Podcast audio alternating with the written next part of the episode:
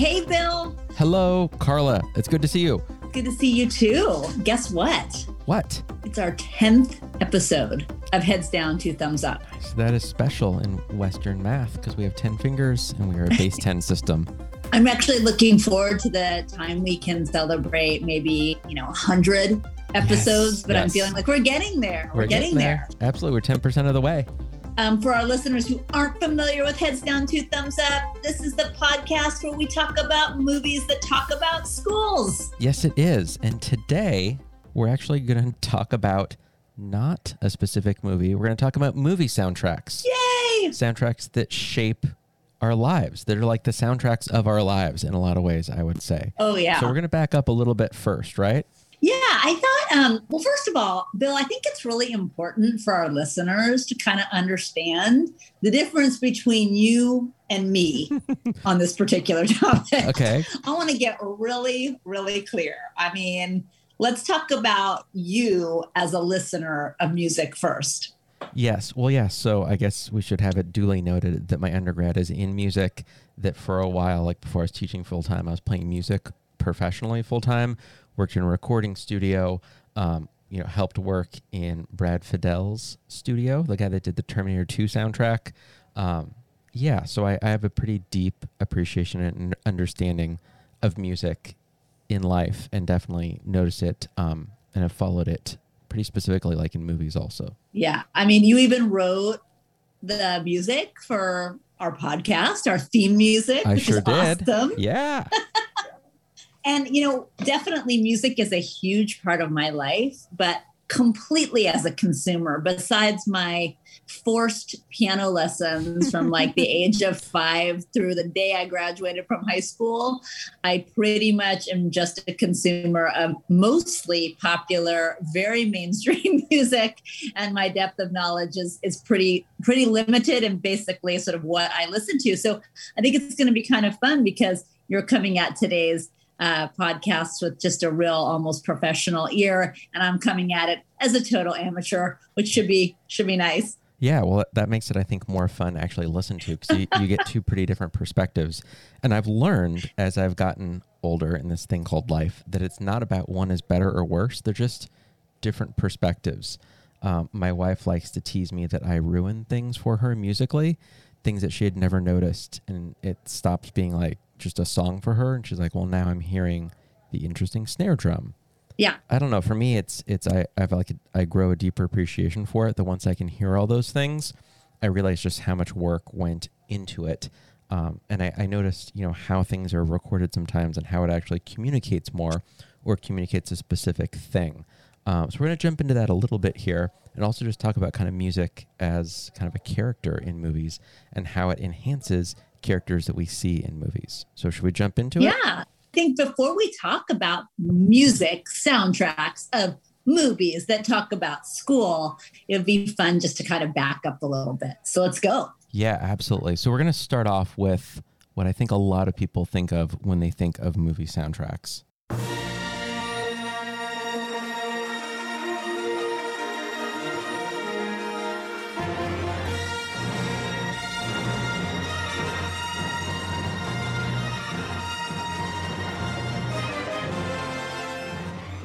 Argue this a lot of different ways. I'm going to share that really John Williams has defined what modern movie music is.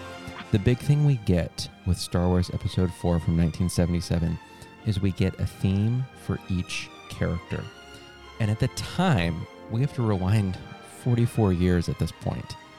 At the time, this was like so profoundly new, different, innovative, like pushing the envelope that people almost kind of didn't know what to do with it.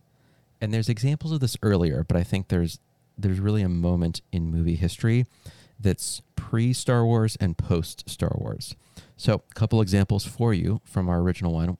Track 3 is called Princess Leia's theme. I always thought it was kind of funny though. I mean, it is new to movie movie soundtrack, but if you go back, like to me, I always was like very thought it was very Peter and the Wolf, you know, like Mhm. Tchaikovsky Yeah, yeah. using a little oboe for the duck or whatever. Every character had its little uh, had its instrument. So for me, that that idea is, is is sort of funny. It just reminds me of, of that childhood memory. yeah, no, absolutely. And if if you've not watched that, I think Netflix has a, a great um, stop motion animation of that. You know, and here's the oboe, and there's the duck. No, but Peter is the violins, right? Yeah, yeah, yeah. and then we have the bird flying with the flute. And on and on. So it's it's that same basic idea. Like we've had this idea in music. Um, the term for it in music is pastoral. That it kind of paints a picture for you. Um, mm-hmm. So this has been around for a long time in music, and it was really John Williams that that brought it to kind of the modern era of music. So we have Princess Leia's theme.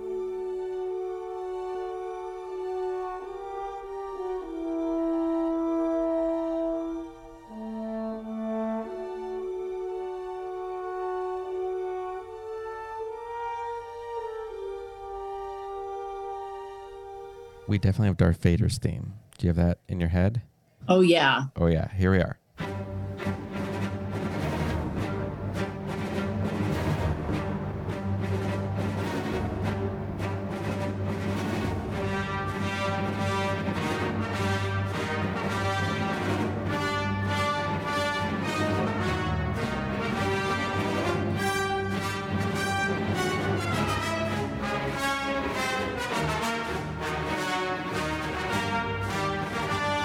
So good. And what I love about bits like this is that it is so ingrained in us that actually in the the latest three movies, episodes seven, eight, and nine, they start to tease it. So when we first see Kylo Ren and we see all of the stormtroopers, we start to hear this music. And for me, I got chills when I saw that in the theater because that was like the first time we're like, oh, like this is a moment where the stormtroopers are no longer for good.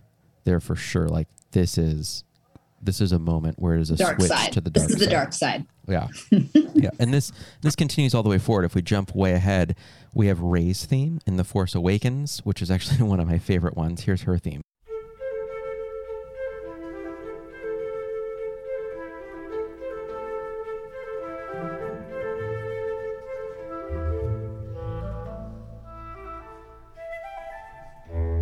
Anytime you hear either those instruments or that melody, that's always going to be associated with a character. And sometimes you don't get just Ray with Ray's theme. Sometimes it'll be a character thinking about someone or the influence of them, right? And so once you can identify kind of these themes, and, and John Williams really made this like set in stone for modern cinema. Once you know these themes, it starts to play out in different ways where it'll kind of foreshadow or see kind of how they play together um, using one person's theme with other people's instruments. There's there's so many things you can do to communicate so much more than you otherwise would visually. Yeah, that's awesome. And I, you know, I, I can't help but think about how it builds such, it actually probably builds relationships between characters. Mm-hmm. You know, the complexity of the music and the fact that, um, you know, the, with characters having their own theme songs, their own instruments, that when you put characters in the same space together and start to blend that, it actually is a backdrop for their relationships as well. Yeah, absolutely. You know, and, and you see this in so many other movies where a character is going to have a main theme. So it's it's not so much about like the theme of the movie, but it becomes the theme for each character and how that kind uh-huh. of plays out. Uh, and that really started with 1977. You know, I know you have a lot of other examples of of other movies that are kind of epic like that, right? Oh yeah, I mean, I think about the fact that you know there are some there are some movie soundtracks that I just own, you know, because they're such fabulous pieces of music as as I as I mentioned earlier, I may not necessarily have the the extensive knowledge of how those movie soundtracks were made but i think about just iconic movies like chariots of fire the mission gettysburg. I mean these were these were soundtracks that i owned and listened to as as great pieces of musical work. Um, in fact, we just bought a, a record player um, for our house up in Portland. Nice. And one of the first uh, albums that Mark bought for me was Chariots of Fire. I thought that was really cute as a runner, but also it's just it's just a, a great piece of music. So we were listening to it on our new record player on vinyl. yeah, and whenever I listen to this, I can't help but need to run in slow motion. Yeah, absolutely. On a beach, preferably. Yes.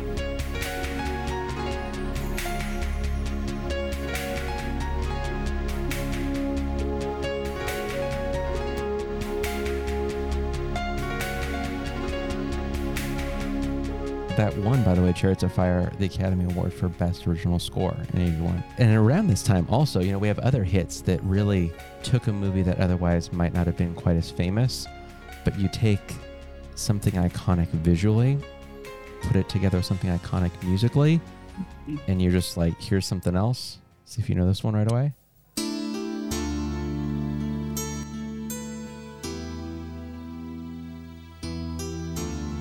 Do you know that offhand? No, I don't know that. Oh, it's coming. Let me jump ahead.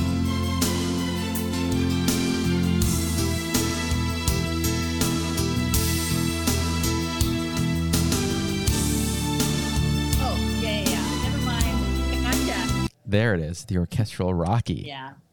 Yeah, for sure. Yeah. Absolutely. What would that movie be without that soundtrack? It would be pretty dull.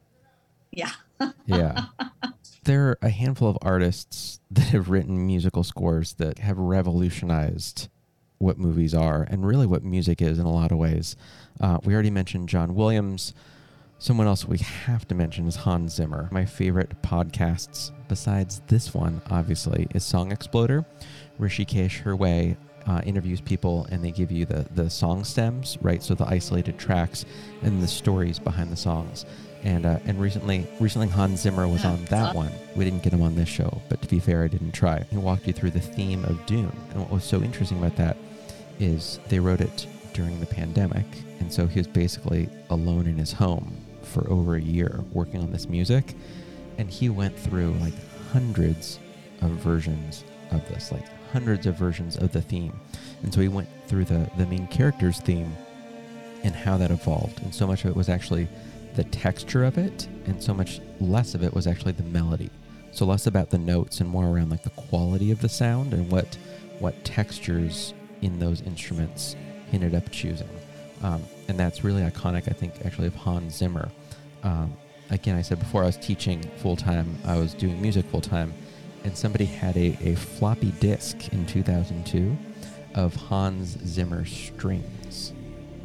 And so you, you would actually pop it in. There were a handful of, of different keyboards that would accept this as like an uh, like a synth pad, and you would load it up. And Hans Zimmer actually had like his sound, his players, his microphones, and you could just play it on your own keyboard. And this was you know like 2002, and at the time this was completely revolutionary um, to actually be able to trade sounds. At, at this point now, I actually got a plugin for Logic Pro, which is like the high-end audio engineering software and uh, and what they did is, is they got a plugin for Abbey Road One, so the main studio where they've recorded countless things. Like we just listened to Star Wars, that was recorded, I believe, at Abbey Road, um, the London Symphony Orchestra.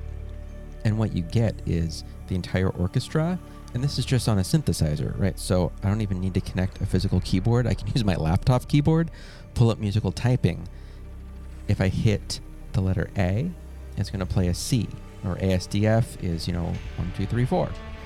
And when I play that, um, what you actually get is the entire orchestra from Abbey Road. And that's just built in. You know, it's, wow. it's just a plugin for Logic Pro, which is kind of an incredible thing.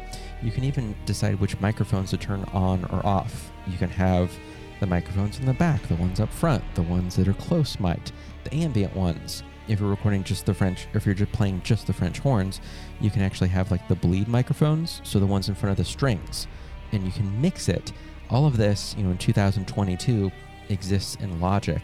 Um, but you know, if we if we think back, you know, 20 years ago, or back when Star Wars was, you know, almost 45 years ago now, you know, all this kind of stuff was absolutely cutting edge and was was so so powerful fantastic. I love that you have all these stories of uh, of the of the musicians and the the making of the of the music, and it's sort of fitting that he uh, mm-hmm. he was uh, right. all alone in his house during the the creation of Dune. I mean that that alone yeah. can probably tell you a lot about Definitely. how that. Yeah, and I have, I have, one more story for you. So, uh, in the early 2000s, when I was working at Orange Whip Recording Studio in Santa Barbara, um, known for all the punk rock bands, which is what I was deeply into at the time. Playing in a punk rock band was making about five dollars a month working at the studio, working like eighty hour weeks, just like you know, living the dream oh of of your early twenties.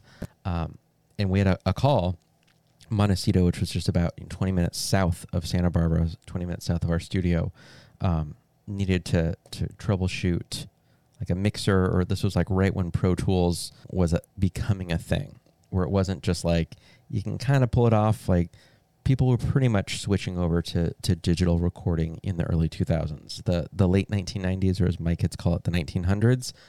That's when it wasn't quite you weren't quite able to pull off recording digitally and get it quite to that caliber of professional. It was just it, it, it wasn't there. But the early 2000s, you could pull it off. Brad Fiedel, who did most notably the Terminator soundtracks,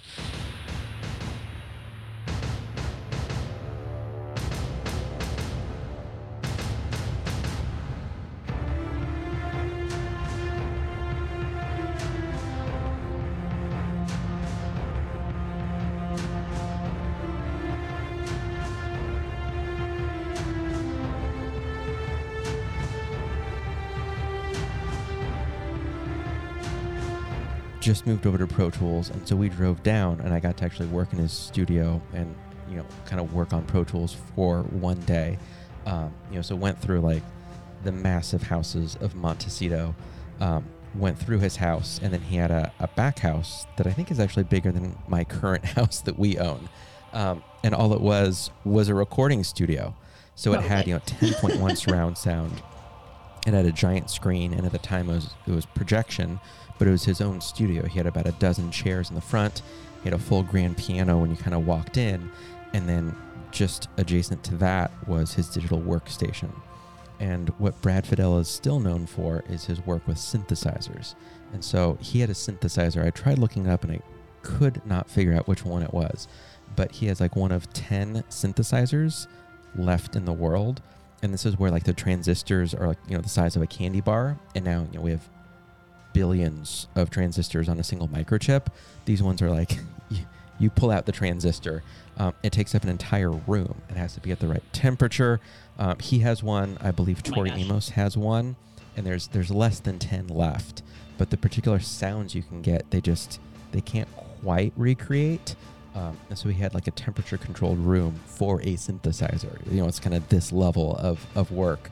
Um, amazing. Yeah, it was just incredible. And even aside from that, like Hans Zimmer for Dune did so much of it on synthesizers in his house.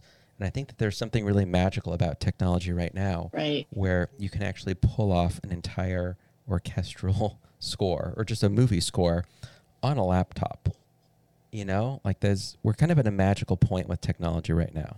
Yeah, it's kind of interesting. It reminds me a little bit of the difference between um, oh, sure, digital sure. photography and print photography. Like, sure, you can do all of the, you can make a digital photograph, eh, you know, do the same thing that you can with the print, mm-hmm. but there's a certain artistry to using the print. Um, and then there's a certain artistry that's different to using the the digital. And it's just kind of all the tools that we have at our disposal and, and what artists consider to be sort of the yeah, the yeah. the more pure or the less pure or how do you define that? It's just sort of an interesting question. You know there's a photographer and i can't for the life of me remember his name but he actually takes photos with film and then will import them and has you know like a dozen people working for him that will digitally alter them and, and like really really really dig into the digital editing of it but it starts as analog. And i know that the, you know, even in 2002, I don't know where it's landed yeah, now. Yeah. It's probably just kind of not existent. But um, Orange Whip had two inch tape, you know, a reel to reel tape machine. And for bands that could afford it, they would actually record drums and bass onto the two inch tape and then digitally transfer it.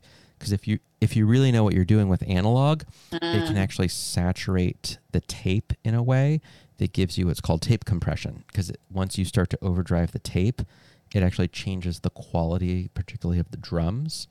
And so you, you can get an effect if you're actually using analog equipment, whether it's photo, orchestral, or, you know, two inch tape for music, um, that you can't quite replicate digitally yet. And then when you transfer it, then you get all the benefits of the digital. It's just amazing to me, and maybe this is taking it up to the 50,000 foot level again, but it's just amazing to me that the impact that music has on a movie and your experience as an audience member watching and participating in it. And a few years ago, the Academy Awards did, they were talking about soundtracks and um, they did, uh, they took a bunch of sort of iconic scenes from some of the most famous movies and they took them and they took them, took the music out and you just watched little bits of these um, movies like The Godfather or Star Wars or um, or Gettysburg, and you know it just felt like there was the emotional component of watching those movies just evaporated, you know, and so it's just to me when we listen, when we go see these movies, the appreciation that we have for the for the music I don't think we always notice it in the moment, but if we were to take that music away, uh, you know, the the characters would change, the the feelings would change, the emotions would change. So it's really fun to kind of dig into the the making of of these movies and the and the importance of music.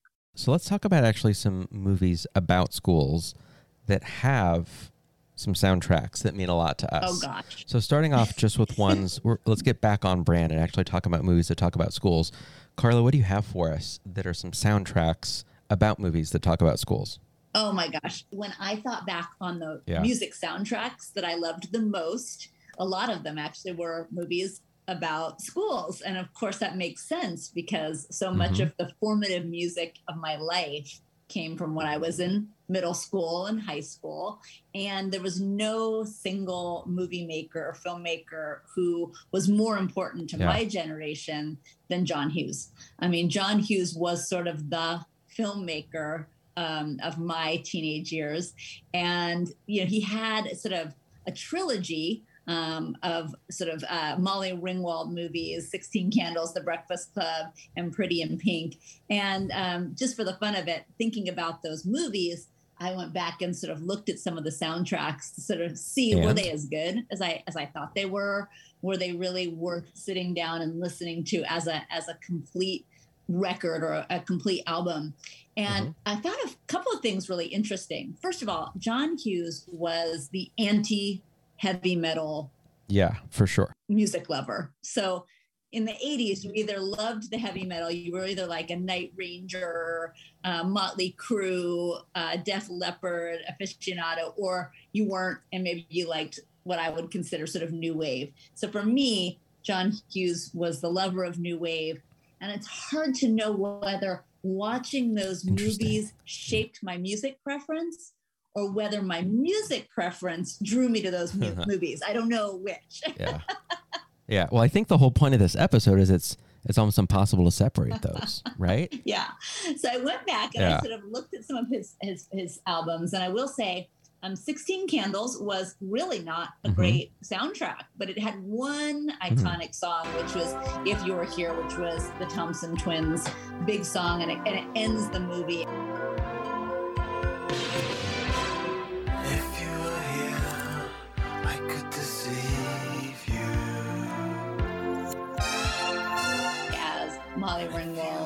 Her character Samantha is finally landed Jake Ryan, the gorgeous Porsche driving dreamboat in that final scene as they kiss over her birthday cake. Um, so I mean, that was that was sort of like the song of the movie, and it sort of framed the whole plot line and and the fantasy that was that movie for most teenage girls. Ask any woman my age, and people say, "Oh, Jake Ryan," you know. that was sort yeah, of yeah. the moment. Absolutely. You know, his other his other movies got better in terms of an overall soundtrack. Breakfast Club, mm-hmm. definitely. Everyone remembers. Don't you forget about me you know, and here we go. With, uh,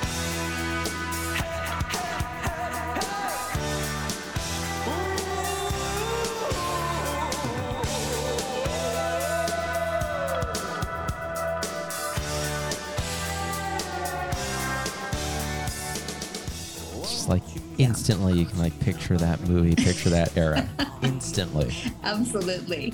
But you know, he just had such great music taste. And as he moved on to sort of Pretty in Pink, you heard great bands like OMD, Nick Kershaw, Suzanne Vega, of course, the Psychedelic Furs the Smiths, all in Pretty in Pink, and he just starts to get really he warms up after after that one hit in 16 Candles, and he just he really starts to build. I mm-hmm. think what I would consider kind of a whole sort of style of music for a generation of listeners through his his um, his movies. And he, he, you know, I think the last one that I would say of John Hughes movies really was a little bit off of that trilogy, but some kind of wonderful which had Mary Stuart Masterson and Eric Stoltz, um, was also a lot of fun. But he had some great tunes in there. Charlie Sexton's "Beat So Lonely," a great version of "Can't Help Falling in Love with You" from Lick the Tins, some Jesus and Mary Chain, "Flush for Lulu." I mean, these were just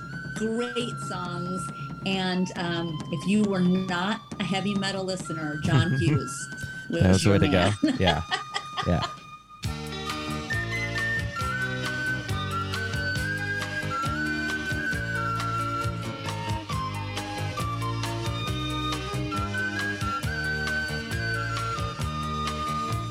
Once again, like he just really defined. I think, um, uh, at least for a large number of people, their sort of music taste. Yeah. Um, and also, I would just say, you know, once again, you had characters who had sort of theme songs. You Mhm. had, you know, the the nerd um, of uh, of um, the nerd in Sixteen Candles sort of had his theme song, or the nerds did, and, and so a lot of times he would find these these small pieces from various artists that uh, that could capture a character as well, whether it was Long Duck Dong or or um, or the Nerds uh, from his early movies, and of course, you know Ferris Bueller's Day Off has a great soundtrack. Yeah, think it that was our very Yeah, one, yeah, yeah. one of our very early uh, uh, podcast episodes. I think it was our very first. That's our first one. Great music, and uh, he was able to create incredible scenes such as the twist and shout scene, which actually neither of us really cared for. We Mm-hmm. Right, love that right. scene, but of course, you know the music in that scene. And what's interesting about all these soundtracks you're sharing is that they're compilations. It's not original scores Oh no, for the music, right? And so it becomes almost like a mixtape of, of an era of some characters of a moment in time. absolutely. I mean, none of these were originals, and Yeah. yet he picked music that really fit the the the plot, fit the Mhm. characters. Pretty in Pink, of course, is set in a record store, um, and so all of these all of these albums sort of show up in the in the in the movie as well. Bring on the dancing horses, wherever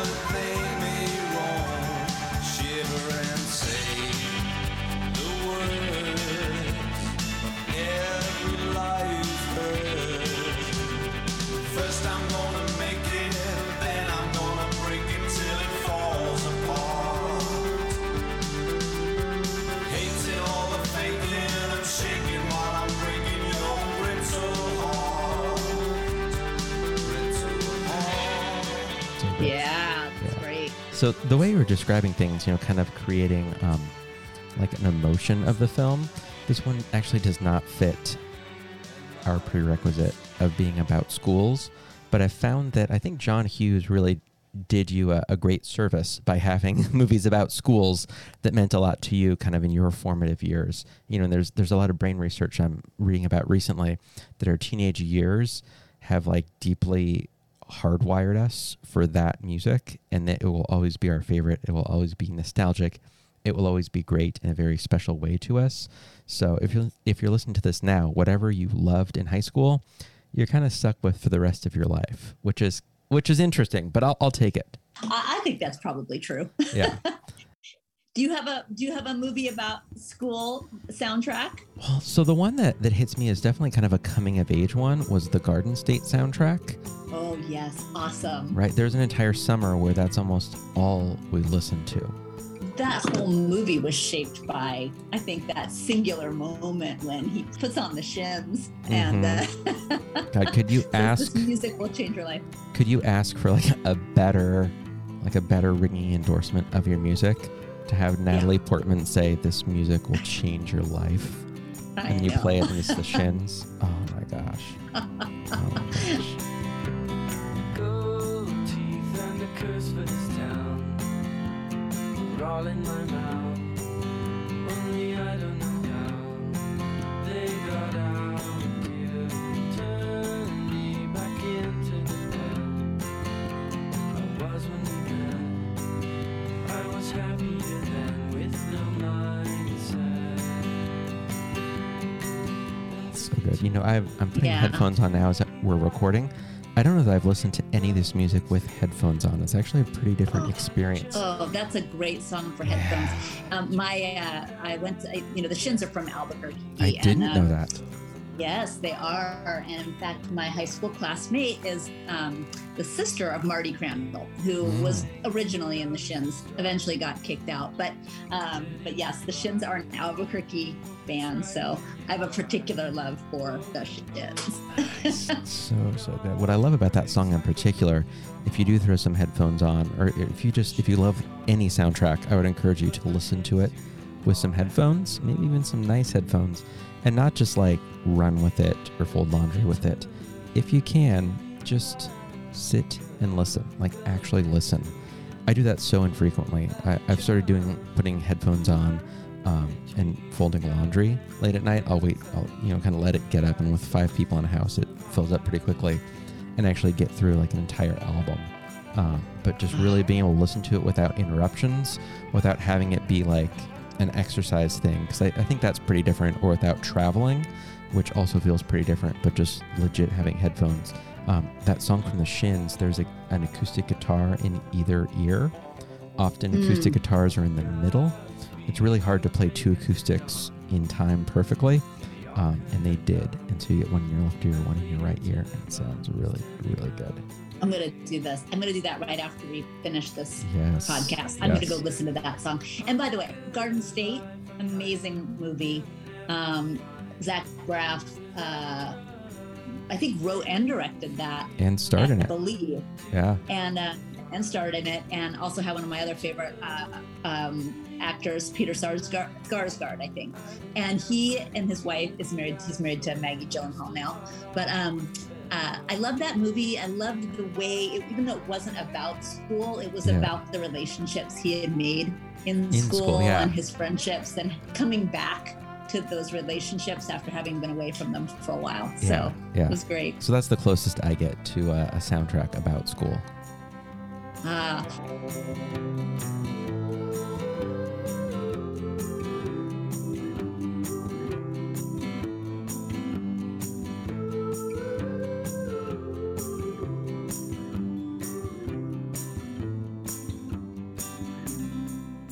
well, I have a couple more that I just I, I feel like I, I I you came came with all the the real music knowledge. I came with the geek out Yeah, uh, yeah, yeah. That's perfect. I love it. What and else? I would say the other sort of category that I really Uh-huh. love um, loved were musicals Yes. about musical movies about school. sure, sure. and, and I'm just going to name two. One is the movie Fame. Um, and this is this this movie must have come out in you know in the early 80s. 1980. And it, yeah, and it, it spawned a, a- whole television series called Fame. Mhm. Of course, it's set at the High School of Performing Arts in New York City, Fiorello LaGuardia uh, High School of Performing Arts, which is, of course, where Timothy Chalamet graduated. from. Well, there you go. Look at that come back up connection. Look at that. later. Yes. as well as Ansel Elgort, who was just in, in in what the new West Side Story is Tony. But um, it was the uh, about maybe three or four months ago, and I was riding the Peloton, and the song "I Sing the Body Electric," which is an amazing music piece of music from Fame, um, one of the Peloton instructors had put on one of the playlists, and I just went crazy. I mean, I thought I'm just being transported back to about fourth grade when I Oh, wow. saw this movie. It was one of my first adult movies. Like, it Mhm. was very questionable that my parents took me to see this movie in the first place. It had nudity, it wa- had Irene Cara, it was um, adult themed, and I saw it. And then I bought the album and I listened to that record over and over again. I think I wore it down. Um, but I'm on the Peloton. I sing the Body Electric, and then I went back and listened to the whole soundtrack, and it is actually really quite amazing. And let's not forget the title song, Fame. oh yeah, little Irene Cara.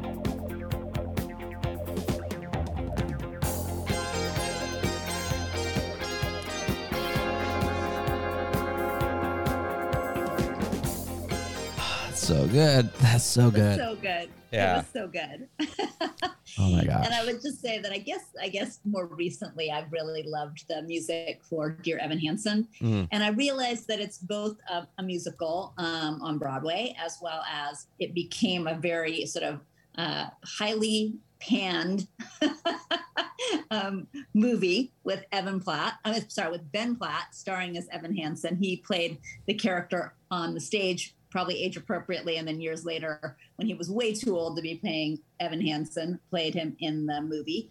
Um, but it's a musical with music and lyrics by Benj Pasek and Justin Paul, and it's a really you know amazing it's an amazing soundtrack. It's amazing music.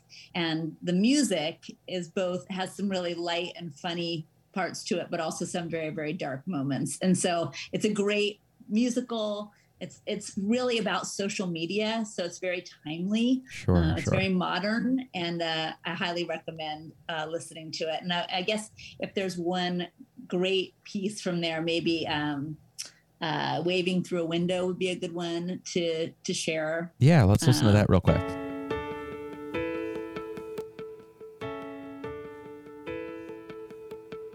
I've learned to slam on the brake before I even turn the key, before I make the mistake, before I lead with the worst of me. Give them no reason to stare, no slipping up if you slip away. So I got nothing to share.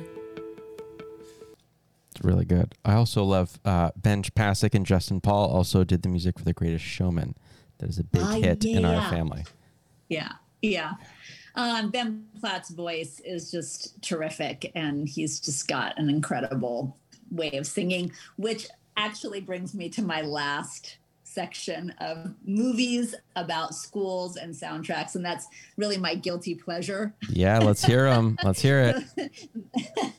that the, that the music that I listen to when I think nobody's watching me, Yeah. and that would probably be the the Pitch Perfect soundtrack. Okay. Okay. I know Pitch Perfect is not exactly about um, uh, K through 12 school, but it is about college, and it's about college a cappella. Mhm. Um, and it stars Anna Kendrick and um, Adam Devine and and Ben Platt.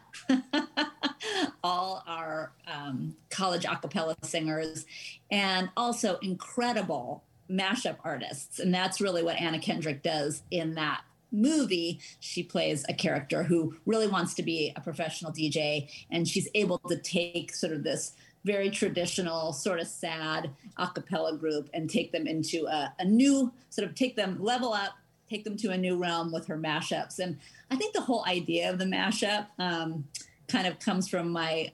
I remember the first time I discovered Girl Talk Mhm. um, and the album Feed the Animals. I thought this is the single greatest thing I've ever heard, and uh, um, loved that album. And so everything that happens in Pitch Perfect kind of reminds me of how much I love a good sort of medley, a good mashup.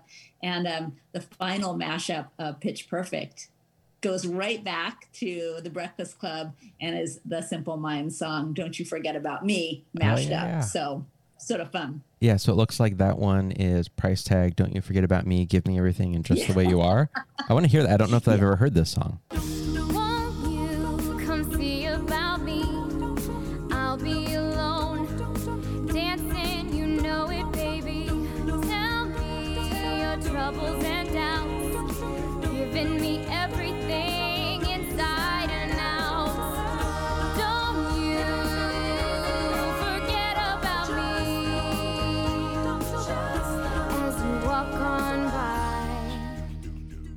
Yes.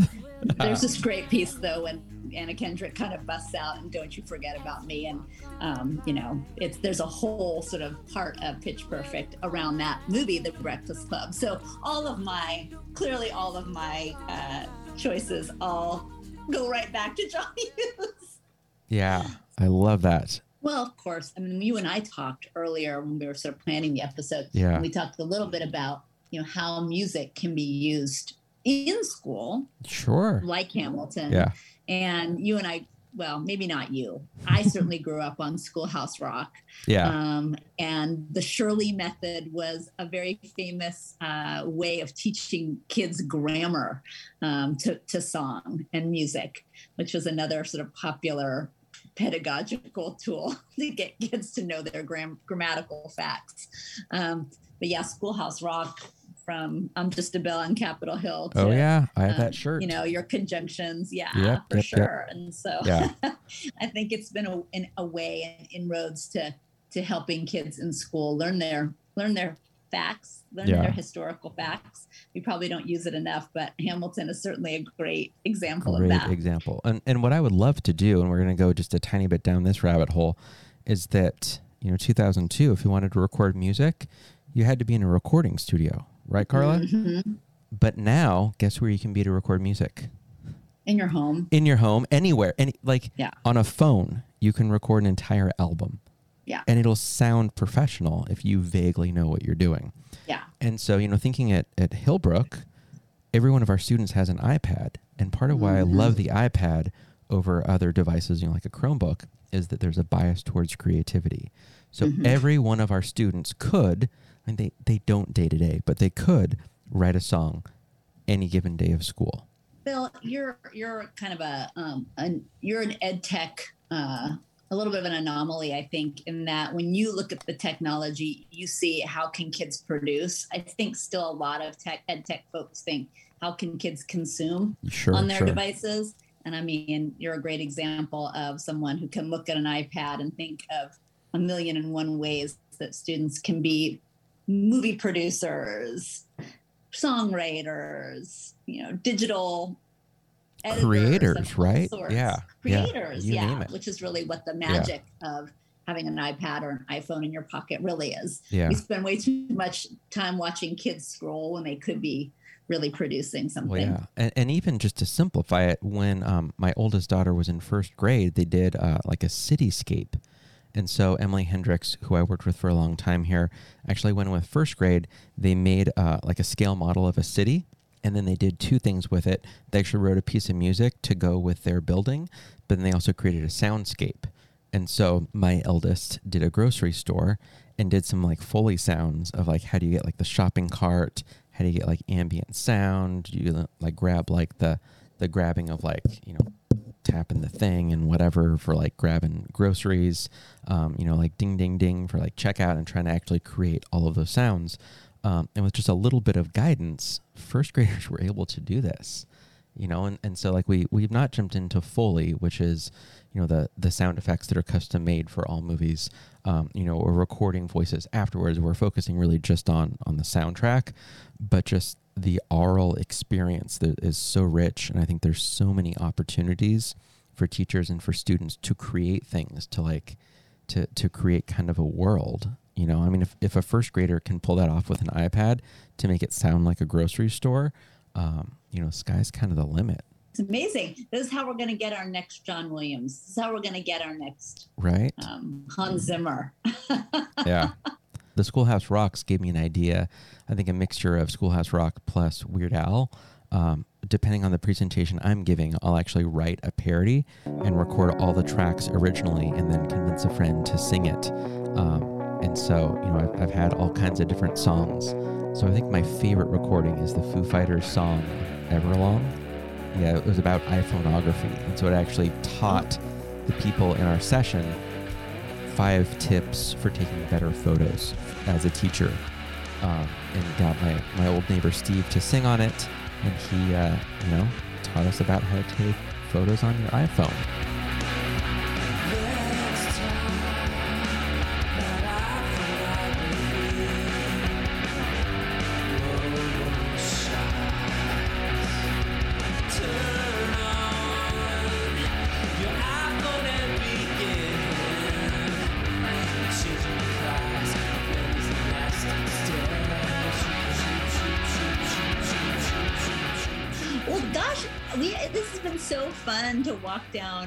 um, for me memory lane on some of my favorite movie soundtracks about schools and and even those uh, not about schools. And also just to learn from you some of the ways that music soundtracks shape our the way we experience the movies, um, whether as whether we are really truly listening as a music connoisseur or someone who really knows and understands music, or whether we're just sitting back and letting a movie shape our music tastes Mm. and maybe shape our music tastes for life, For sure. as it is the case for me. yeah, yeah. So if you had to pick one, like what what is your go-to movie soundtrack? I mean, it's embarrassing, but probably, well, probably, I, I once again, I listen to Dear Evan Hansen a lot straight through, and I do listen to Pitch Perfect a lot. All right, all right, Pitch Perfect. I know, I can't help myself. It's just so fun. And once again, like you get a little bit of everything, including an original by Anna Kendrick, which I love, Cups. We've all seen every student talent show have kids do cups. Do the cups. Yeah. What about you? So if I picked just I think a movie soundtrack, I got to go with Garden State. It doesn't fit Oh, yeah. our parameters. So if I had to pick one, it's not a movie, but it's the TV show Glee.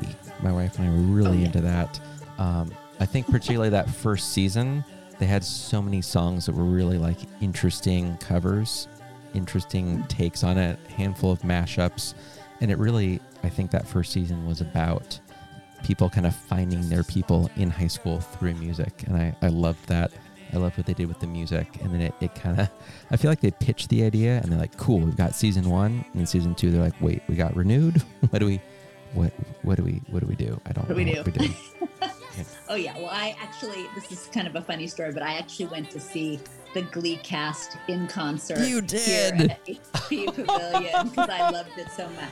oh my gosh Clearly, you know, I went from Pitch Perfect to Glee. It's, yeah, it's a you know, yeah Pitch Perfect was just the gateway drug to my love of high school and college a cappella. oh my gosh oh my gosh and i feel like that that spawned their own kind of series of uh, of high school musical type things Sure. You know, For like my sure. my kids Yeah. are super into the zombies, zombies one, two, and three, um, Descendants, Descendants two, Descendants three. Of course. Right. Yeah. I feel like that's a Yeah. whole new era of Camp Rock. high school rock songs. Well, I like to think that fame really paved the way for some of those those movie slash television, you know, high school musicals. It was kind of the original. Um, and Yeah. it fit nicely because it was set at a high school for performing arts. But, you know, I don't think you would have had Glee um, without fame. No, I don't think so. I like to think that. yeah, I think Fame and then much longer High School Musical kind of Yeah. set the framework for what like the the modern Disney movie that kids sing and dance in. Uh, I love High School Musical. I even like High School Musical, the musical. Oh my gosh. very meta. Yeah, yeah. Oh, so funny.